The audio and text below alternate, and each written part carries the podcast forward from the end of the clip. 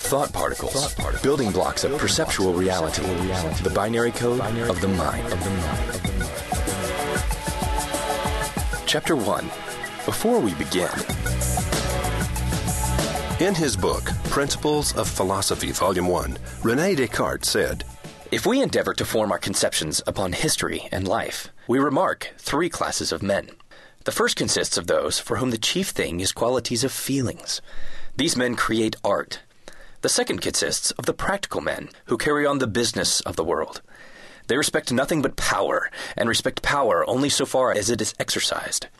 The third class consists of men to whom nothing seems great but reason. If force interests them, it is not in its exertion, but in that it has a reason and a law. For men of the first class, nature is a picture. For men of the second class, it is an opportunity. For men of the third class, it is a cosmos so admirable that to penetrate its ways seems to them the only thing that makes life worth living.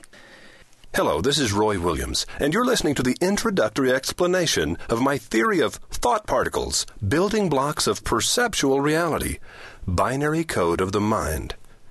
Hopefully, you're one of that third class of men and women described by Descartes who see all around them a cosmos so admirable that to penetrate its ways seems to them the only thing that makes life worth living.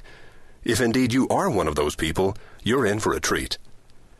If you're listening to this CD in a place where you have access to a computer, please insert the illustration CD now. If you're listening in your car or otherwise don't have access to a computer, I do hope you'll listen to this audio CD a second time when you're able to follow along with all the charts, maps, and illustrations on your computer screen. You will, from time to time, be powerfully tempted to hit the pause button so that you can study the illustrations. Please feel free to do so. I won't mind. You'll find me waiting patiently right here for you when you get back. As a matter of fact, I'll even tell you when it's a good time to stop and study the illustrations. Now, let's talk about that subtitle Building Blocks of Perceptual Reality. What exactly is perceptual reality? Let's begin by saying that it is not objective physical reality. Perceptual reality is subjective. It's that personal, private little world where you will live most of your life. Describing perceptual reality, the brilliant Brazilian neurologist Dr. Jorge Martins de Oliveira said, Our perception does not identify the outside world as it really is, but the way that we are allowed to recognize it as a consequence of transformations performed by our senses. We experience electromagnetic waves not as waves, but as images and colors. We experience vibrating objects not as vibrations, but as sounds.